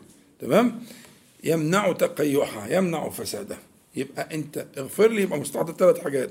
أنت مفتقد إلى الستر مفتقد إلى الوقاية مفتقد إلى المداواة. ارحمني يعني اجعل لي من رحمتك كالذي جعلته من الرحم للجنين في الدنيا والآخرة. إذا معنى الرحم الرحم سمي الرحم رحما ليه؟ عارف الرحم بيعمل إيه الجنين؟ بيعمل له إيه؟ له كل حاجة.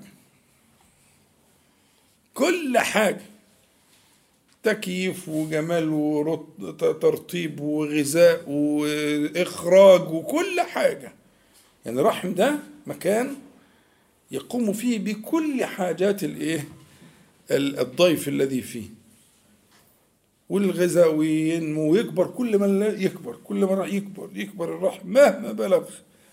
الولد يكبر ويتسع ولا يضيق عليه ابدا. لا يضيق عليه ابدا. فالرحمة هي ده المعنى هي دي الرحمة. يعني اجعل لي من رحمتك كالذي جعلته من الرحم للجنين. وحدث ولا حرج. فيما جعل الله عز وجل في الرحم للجنين. حدث ولا حرج. فإذا قلت ارحمني يبقى أنت مستشعر أن أنت عايز إيه؟ عايز رحم. يحتويك ويسكنك ويقيك ويحفظك ويغذيك ويمدك. أنت عايز كده. فلما تقول ارحمني يبقى أنت مفتقد لده وإلا لا معنى. أو مستزيد. يا مفتقد يا مستزيد. بعد كده اهدني على حاجتين. هداية الدلالة والبيان والرشاد والإرشاد وهداية الإيه؟ الإعانة والتوفيق وتحتاج إلى إليهم. النبي صلى الله عليه وسلم أثبتت له هداية ونفيت عنه هداية.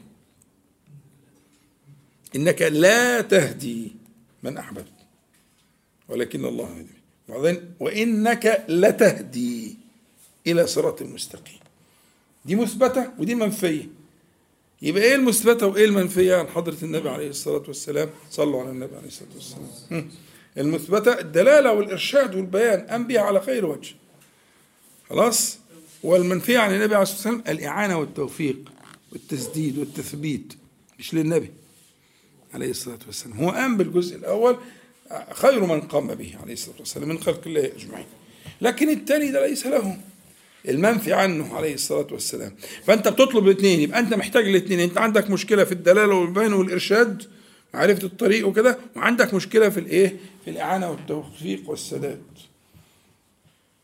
إما فاقد في الكلية وإما مستزيد. يبقى اغفر لي وارحمني واهدني. بعد كده اجبرني. والجبر لا يكون إلا الكسر. فيش واحد سليم ويطلب الجبر. أنت مكسور في إيه بقى؟ يعني خاطرك خاطرك مكسور في إيه؟ مش مكسور يعني عظمك لا عظمك زي الفل الحمد لله ربنا يحفظكم جميعا أمال إيه اللي مكسور؟ خاطرك مكسور في إيه؟ كسر خاطرك في إيه؟ يعني كنت بتخطط لحاجة و... و- إنك أنت تبقى مثلا في مقام يحبه الله تعالى ويرضاه. وما وان- وانقلبت؟ الفجر بيروح مثلا منك. ما هو ده كسر. عايز جبر. واخدين بالكم فاكرين الدرس بتاع جبر والكسر؟ في إصلاح الفجر. فاكرين الدرس ده؟ ها؟ كسر كسر كبير جدا. كسر خطير. اللي يتحرم من الفجر عدة أيام ده لازم يقيم ال ال ال النواقيس والنذر. الخطر. ناقوس الخطر يدق. مش عشان الفجر رايح. امال عشان إيه؟ عشان ساكن. مش منزعج. عشان قبل الموضوع. ده المكسب الأكبر لعدوك. مش إنه ضيع الفجر. ضيع الفجر ده مكسب لكن مش ده هدفه. هو هدفه من حضرتك إن الموضوع يعدي. وإنك تتعايش. وتقضي يومك عادي. وتاخد وتروح وتشتري وتبيع وتتاجر وتتكلم. ويجي يوم تاني بنفس الطريقة ويوم تالت نفس هو وصل اللي هو عايزه. مش إن أنت قاعد طول النهار مكسور. مكسور. والمكسور لا يمكن يتصرف زي السليم ولا إيه؟ الصحيح يعني? فهو ده الكسر. كسر إنه يقع وقعة سودة يشوف حاجة مش كويسة ويقع مش عارف يعمل إيه. ده كسر. لو عدى هو ده الخطر الخطر إنه يعدي. وقوعه مش هو ده المكسب الأكبر لعدوك. عدوك لا يرضى بذلك. عدوك يرضى بأن تتعايش معه وأن تستمر الحياة من غير انزعاج. يعني عدت وبكرة هتعدي. وزي ما عدت اللي قبل كده تعدي اللي جاية. إيه دي الخطورة. فلما يقول اجبرني يعني في تلك الكسور واللي مش حاسس إنه مكسور مش هينفع يقول اجبرني هذا المعنى اللي لا يسأل السائل شيئا إلا إن كان مفتقده أو مستزيده. مظبوط؟ طب دي تجبرني ده رابع واحدة خمسة عافني. وال- والعفو والعافية والمعافاة مدارها كله على الترك. حتى عفوا يعني تركوا? أعفوا اللحى يعني اتركوها? ده معنى الإيه؟ العفو والعافية فالترك وما يترتب على التجاوز والترك من النماء والزيادة والبركة الشيء اللي بيترك بينمو ما تاخدش منه. فيزيد. واخدين بالكم؟ يبقى أنت لما تقول عافني يعني تجاوز عني فيترتب عن تجاوزك آه، آه، البركة والنماء والزيادة التي هي منك. فأنت فاسمك اسم مبارك لا يذكر على شيء إلا وبورك فيه وذكرك ذكر مبارك. يبقى فكرة العافية معناها التجاوز الذي يترتب عليه النماء والزيادة والبركة. طيب السادس ارزقني. ولا يطلب الرزق إلا من كان فقيرا. يبقى ارزقني من زاد الدنيا ومن زاد الآخرة. أتزود لهذا الطريق الطويل وارزقني. الحاجة السبعة اللي إحنا اتكلمنا فيها المرة اللي فاتت وحصل فيها مناقشة وناقشني فيها بعض حضراتكم اللي هي وارفعني. طلب الرفعة مقيد زي ما انت شايف عندي بثلاث رتب وثلاث درجات. اولا ارفعني بآياتك عن الخلود إلى الأرض واتباع الهوى. وده المعنى الأول اللي هو عامل بالنسبة لي زي الإيه؟ زي الاغتسال. اللي بعديه زي التطيب. لو انت راجع معفر وعرقان وبتاع وحالتك معنا بقى إلا ربنا ثم دخلت على الطيب وتطيبت تكون قد إيه؟ قد أسأت. لكن انت الأول إزالة الوسخ والعرق والمش عارف إيه وتغتسل وبعد كده تتطيب. فالأول اللي هو الرفعه عن الخلود في الأرض والركون إليها اللي هي زي الآية بتاع الأعراف اللي إحنا كاتبينها هي في الحقيقة المطلب الأول في الرفعة ارفعني يعني ارفعني أن أخلد إلى الأرض وأن أميل إليها. إلى الفاني الأرض معناها الفاني يعني. وفي تجاذب بينك وبين الأرض. عارف ليه يا مصطفى؟ عشان أنت منها. بتحنوا لبعض. بس خلي بالك الجزء اللي منك منها هتفرقه. صح؟ الجزء اللي منك انت. ما انت انت روح وجسد. الجزء اللي منك انت انت مفرقه في حاجة؟ لا دول بس بقاله خمس دقايق مش مش كويس معرفش ممكن السماعة مثلا آه، فصلت؟ خلصت. فصلت أو حاجة. أنا معايا سماعة تانية. شوف كده.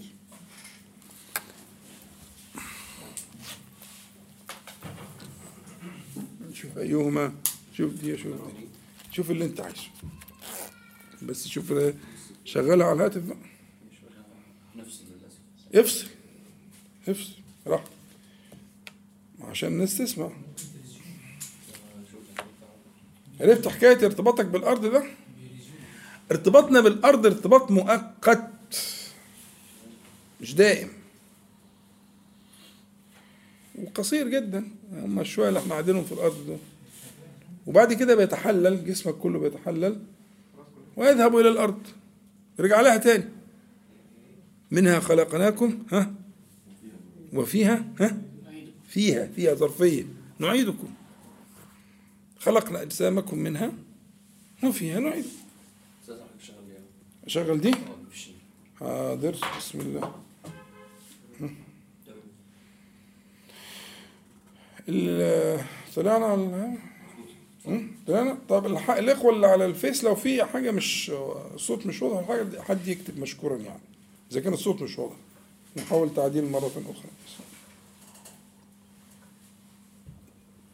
يبقى الجزء اللي هو ال- البدن ده ده مؤقت علاقة مؤقتة تنتهي و و و وتذوب ويذوب في الأرض لكن في ميل في ميل طول ما أنت عايش في ميل منك إلى هذا الفاني إلى تلك الأرض لأنك منها أنت مخلوق جسمك الفرغة دي الوعاء ده? الكيسة دي? منها ففي تجاذب لكن خلي بالك إن ده شيء مؤقت. شيء مؤقت. فبالتالي أنت لما بت بتقول ارفعني يعني ارفعني عن هذا الميل أنا مفطور على كده. إن أنا اميل للطين. إن أنا أحب الفلل والسيارات والبتاع والدنيا والفسح والجري هنا وهناك أنا مفطور على كده. أنا في ميل ميل فطري جبلي ما هو ده البلاء. إن أنا أكدس وأحوش وأعرف وأشوف الحسابات وعندي قد إيه وليا إيه. كل ده طين. كل ذلك من الأرض. وأنت حتما مفارقه فالفكرة إنك أنت هذا الميل لازم يعني لا ينبغي ألا يغيب عنك البتة. اللي هي إيه؟ ولكنه أخلد إلى الأرض. أتيناه آياتنا فانسلخ منها. فأتبعه الشيطان فكان من الغاوين. وعمل إيه؟ كلمة أخلد الخلود الأرض. أخلد. يعني تماهى معها تماهى مع الأرض. الجزء الطين اللي فيه تماهى معه. ولم يقل يوما ارفعني. ليه؟ الله تعالى يقول ولا شئنا ها؟ ولو شئنا ها؟ لرفعناه بها. يعني بالإيه؟ بالآيات التي أتيناه. هي معاه آه بس ما رفعتوش. إن أتيناه آياتنا هي معاه. لكن ما انتفع بها ولو شئنا لرفع. فأنت لما تقول ارفعني يعني ارفعني بآياتك عن هذا الميل الفطري الفطري الجبلي للإيه؟ للطين. للجمع؟ نبهني لكده. ده ننزله منزلة الإيه؟ ها؟ ال- ال- الغسل. من هذا الوسخ هذا الطين.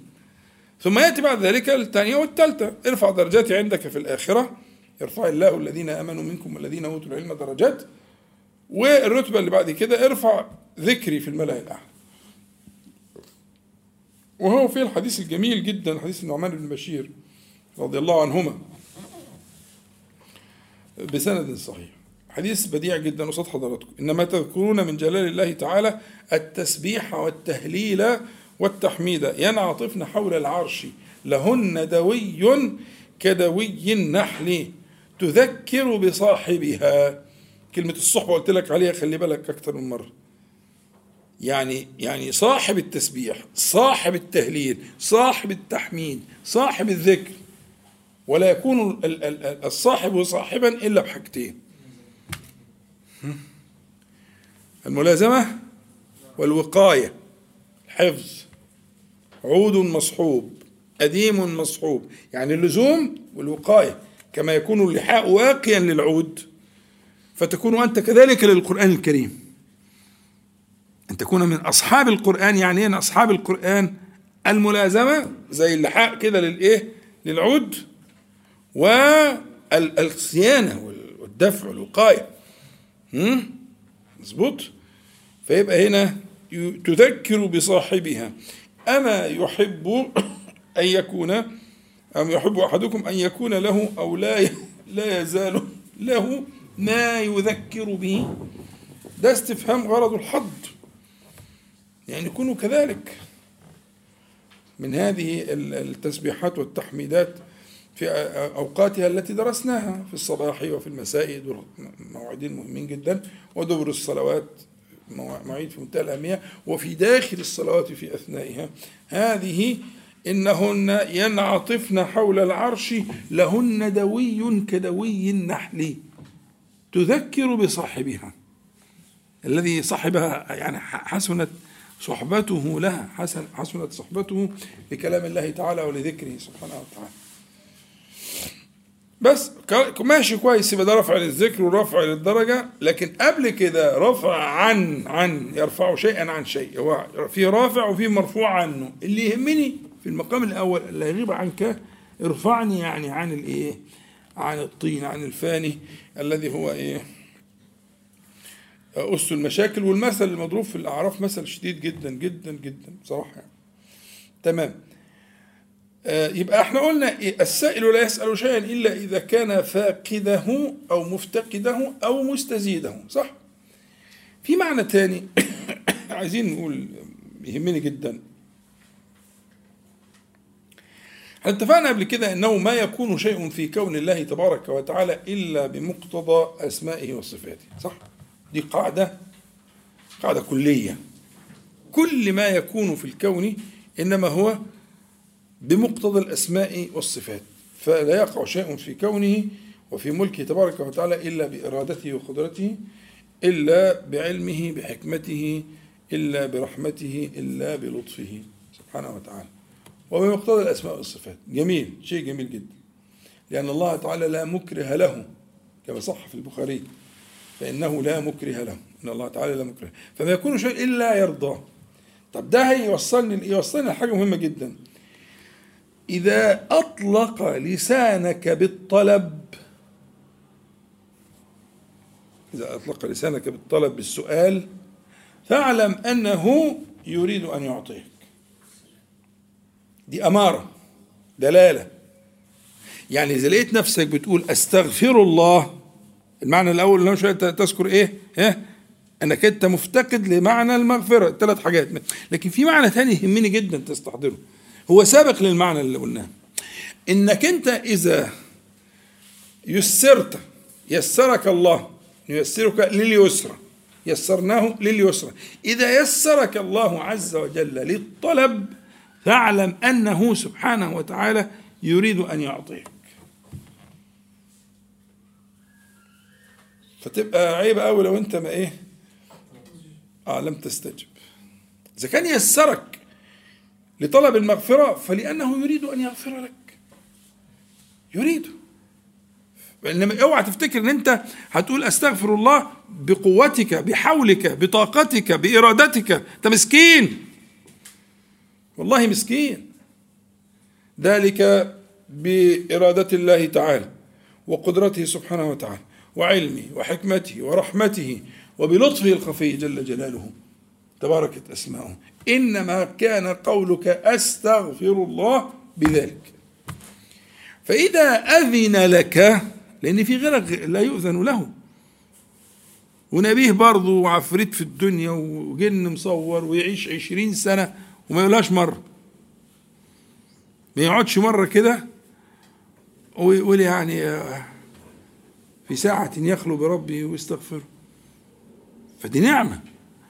إنما يسرك لذكره لأنه يحب ذلك ويريده إنما يسرك, يسرك لطلب المغفرة لأنه يريد أن يغفر لك. إنما يسرك لطلب الرح- الرحمة لأنه يريد أن يرحمك. لطلب العفو لأنه يريد أن يعفو عنك. ما تقول اللهم اعف عني مش بمزاجك. هو يسرك لذلك لأنه سبحانه وتعالى سبق سبق علمه و- و- وقدره سبحانه وتعالى أنه يريد أن يعفو عنك وإذا يسرك لطلب الهداية فلأنه يريد أن يهديك سبحانه وتعالى وإذا يسرك أن تقول آه، آه، آه، إياك نعبد وإياك نستعين يسرك لذلك لأنه يريد أن يعينك؟ ويعلم حاجتك بس أنت قلبك يكون حاضر في المعنى اللي قلناه. مش تقول نستعين وأنت مش حاضر. ما هو لا لا يطلب العون إلا الإيه؟ ها؟ العاجز. مش قلنا كده المرة اللي فاتت؟ يعني واحد تمام التمام تطلب العون ليه؟ لو انت مية مية وخلصان وخلصة وشياكة وتمام التمام تطلب العون ليه بقى؟ مش لازمة. لكن لا يطلب العون على الحقيقة إلا من بقى يا إخوانا؟ ها؟ إلا العاجز خد بإيدي مش قادر أطلع. أنا وقعت في مش عارف أطلع. خد بإيدي أطلب العون من حد ماشي. أمد إيدي كده خد بإيدي طلعني. طلعني من الحفرة اللي وقعت فيها. خدت بالك؟ فلا يطلب ذلك إلا ثم اعلم أنه يسرك لطلب الاستعانة لأنه سبحانه وتعالى يريد أن يعينك. يا أخوانا إحنا بنتكلم في ألفاظ الفاتحة وألفاظ آه، الركوع والسجود وبين السجدتين. ما فيش غير كده. هي الحياة كلها كده. الدنيا كلها الدين كله في الصلاة. أذكار الصلاة جمعت كل شيء. كل ما تحتاجه. من أول كلمة الأكبرية لغاية الس- السلام عليكم. هي القضية كلها محصورة هنا. وعشان كده كان واجبا متعينا وأصلا في إقامة الدين والإيمان. وكان موزعا مفرقا مقسما على الليل والنهار. لأنه حياتك وحياة قلبك. بس نعيش الكلمتين دول مش أكتر من كده. لما تقول أكبر يبقى أكبر. ما تكذبش. هو أكبر. لا تخالف الحقيقة. هو أكبر على الحقيقة. أكبرية حقيقية. نستعين يبقى أنت عاجز. أنا العاجز الذي أستعين بك. وإذا قلت طلبت الجبر يبقى أنت مكسور.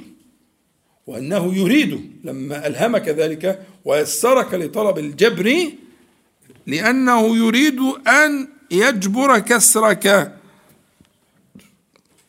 فساقك إلى ذلك ويسر ذلك على لسانك. وإذا طلب يسرك لطلب الرفع وارفعني فإنه يريد أن يرفع. يبقى إحنا هنا المعنى الثاني ده معنى مهم جدا. أرجو أن تنتبهوا له اللي هو مسألة الإيه؟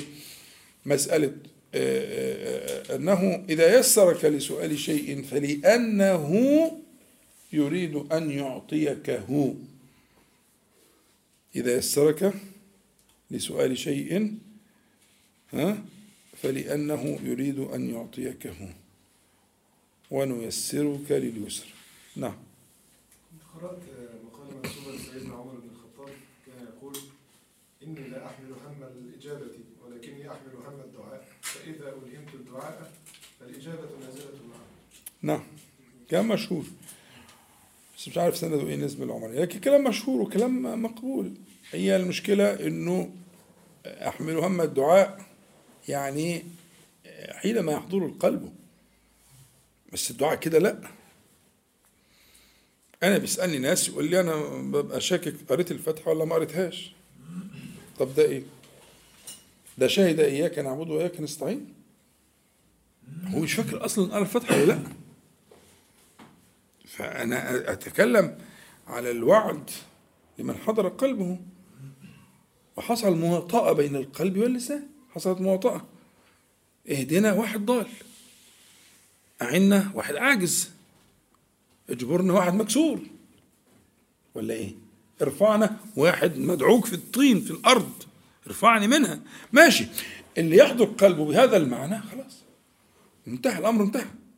لأن زي ما قلت لك كده. ما يسرك لذلك إلا لأنه يريد أن يعطيك هو. صدقني. ما يسرك لذلك إلا لأنه يريد أن يعطيك هو. طيب.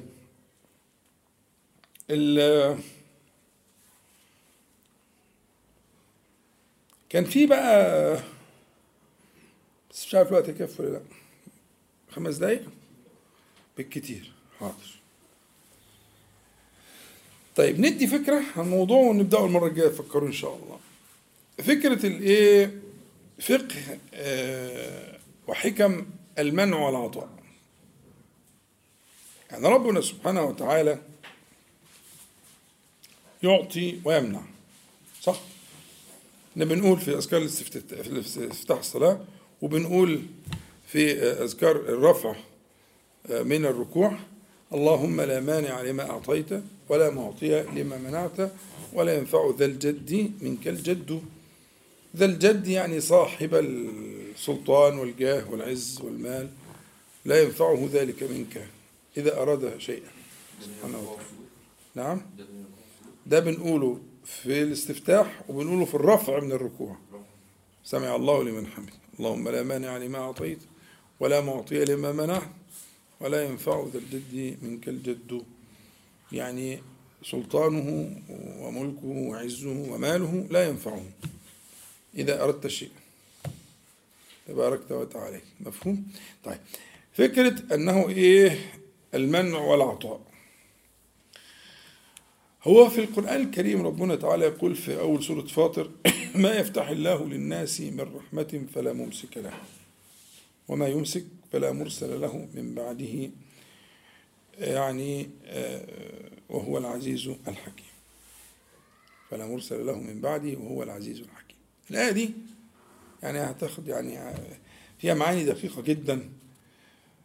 وفي الآخر عايزين نفرق بينها وبين معنى الإيه؟ ال- الذكر اللي هو لا مانع لما أعطيت ولا معطي لما منعت. يبقى أنت تعطي وتمنع فالله معطي ومانع. لكن الآية يفتح ويمسك. ففي فرق بين الإيه؟ العطاء والفتح وفي فرق بين المنع والإمساك. صح؟ ده له غرض وده له غرض. ده بيأدي وظيفة وده بيأدي وظيفة. في بينهم ارتباط. آه طبعا في بينهم ارتباط ارتباط قوي جدا. تمام؟ الآية أعم من الحديث. الآية أعم من الحديث الآية بتاعت سورة فاطر أعم من الحديث اللي هو جاء في الذكر في الدعاء يعني. تمام؟ فهنقول كده بسرعة عشان برضو ما نطولش وبعدين إن شاء الله قاعد المرة الجاية نبدأ في بالتفصيل. إحنا عايزين كانت الطريقة التي تعودنا عليها طريقة تفكيك الألفاظ الموجودة في الآية. الآية ما يفتح الله للناس من رحمة. هنا ما دي شرطية. ما شرطية.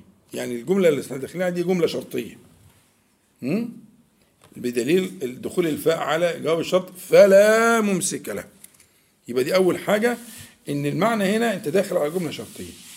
وكلمة آه، آه، يفتح قلنا الفتح غير العطاء الفتح معناه كيفتح الخزائن يعني من فتح أعطى يعني أعطى شيئا منها. العطاء إعطاء شيء? أعطى أو معطي يعطي شيئا. لكن يفتح أكبر وأعم يعني كأنه ما يفتح من خزائنه سبحانه وتعالى على عباده من خزائن كذا أو كذا من خزائن رحمته عفوه عطائه رزقه نعمته ماله أولاده ملكه. سبحانه وتعالى. كيف يشاء فالفتح هنا في معنى الايه؟ فتح الخزائن والكنوز والأشياء الكبيرة. فهنا ال- الآية أعم ما يفتح الله. وهنا لم يقل ما يفتح ما يفتحه ربك? مع إن قضية العطاء والمنع ال- الفتح والإمساك هي قضايا من قضايا الربوبية. صح؟ مش الألوهية. الألوهية دي منك أنت. فهو كان يتوقع أن يقول ما يفتح ربك للناس من رحمة مثلا. لكن أنت وجدت أن الله تبارك وتعالى ما يفتح ما يفتح الله للناس. فإن كان الم- المذكور هو مقتضى الربوبية لكن ذكرت الألوهية لعلة. نخليها بقى بعدين. تمام؟ لكن آه، فاهم القضية؟ اللي كان المقتضى التوقع ما يفتح ربك. لكنه يقول ما يفتح الله. والألوهية كما قلت هي منك أنت. يبقى مقصود حاجة. آه مقصود طبعا. طيب. اللي بعد كده آه، آه، آه، قوله للناس فتح لي كذا فكأن فيها معنى التمليك. يعني ما إن هو معنى الإيه؟ يعني جعلها لهم. لام الإيه؟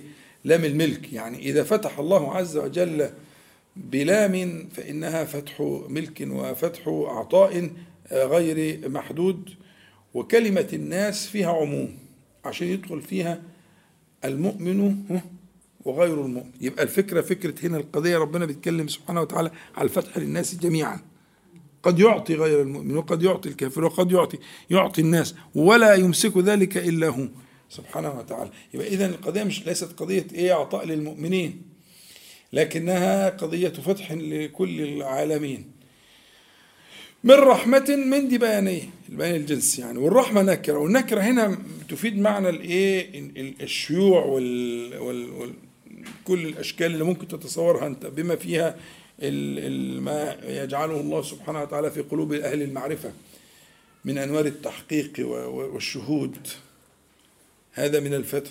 يدخل فيها كل كل ما يكون من من تلك الأشياء إنها كانت بإفادة هذا التنكير اللي يفيد العموم والشمول. خلاص؟ فلا ممسك دي لنا فعل الجنس فدخلت إن الجو جملة جواب الشر فلا ممسك له. والإمساك غير المنع الإمساك غير المنع الإمساك يعني يعني يكاد يكون على باب الإيه؟ الفتح. يعني لكن المنع منع. زي بالضبط العطاء والمنع. المقابلة فهنا الفتح يقابله الإمساك يعني ولو إلى حين ولو إلى وقت فإنه بحكمته سبحانه وتعالى أمسك. فلا ممسك لها وما يمسك وما يمسك فلا مرسل له. هنا في نكتة. كان متوقع تكون فلا مرسل إيه؟ لها. طب له هنا ليه؟ برضو فيها نكتة لطيفة جدا. نخليها المرة الجاية إن شاء الله. يبقى هنا لما في الأولانية فلا ممسك لها ماشية مع الرحمة. من رحمة فلا ممسك لها وما يمسك فلا مرسل له. كان متوقع تكون لها لكن صارت إيه له؟ فما الحكمة في جعله له؟ هذا نوع من التفنن من بعده. ثم ختمت الآية بالعزة والحكمة. فين مقتضى العزة ومقتضى الحكمة في الآية؟ هنا التذييل ده وهو العزيز الحكيم. فين مقتضى العزة ومقتضى الحكمة في تلك الآية؟ في الحقيقة أنا شايف أنه قضية ال ال ال العطاء والمنع قضية مهمة جدا آه، لأنها يعني شاغلة للخلق يعني. الواحد كل واحد مشغول بما آه، منع وبما أعطي غيره إلى آخره. فلكن فقه فقه حكم الله عز وجل في المنع والعطاء آه، تفيد. آه، هنقول آه، من كلام الحكماء المفيد جدا جملة نختم بيها. بيقولوا إيه؟ بيقولوا ربما أعطاك فمنعك. وربما منعك فأعطاك. ثم يرتبون على ذلك قولهم فمتى فتح لك لك باب الفهم في المنع؟ عاد المنع هو عين العطاء. هنشرحها إن شاء الله بالتفصيل المرة الجاية. بما؟ ربما سبحانه وتعالى أعطاك فمنعك. وربما منعك فأعطاك.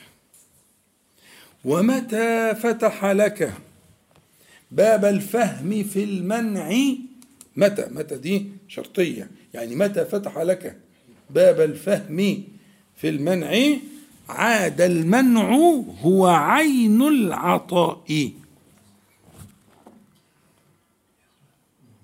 نسيبها كده مش عايزين نشخبط فيها خلوها المرة الجاية إن شاء الله عشان هو الوقت كده قالوا انتهى يعني. فنسأل الله تعالى أن ينفعنا جميعا بما قلنا وما سمعنا وأن يجعله حجة لنا لا علينا رب العالمين وأن يعيذنا وإياكم وسائر إخواننا من المسلمين والمسلمات من شرور أنفسنا ومن سيئات أعمالنا ومن فتنة القول والعمل. اللهم صل على محمد.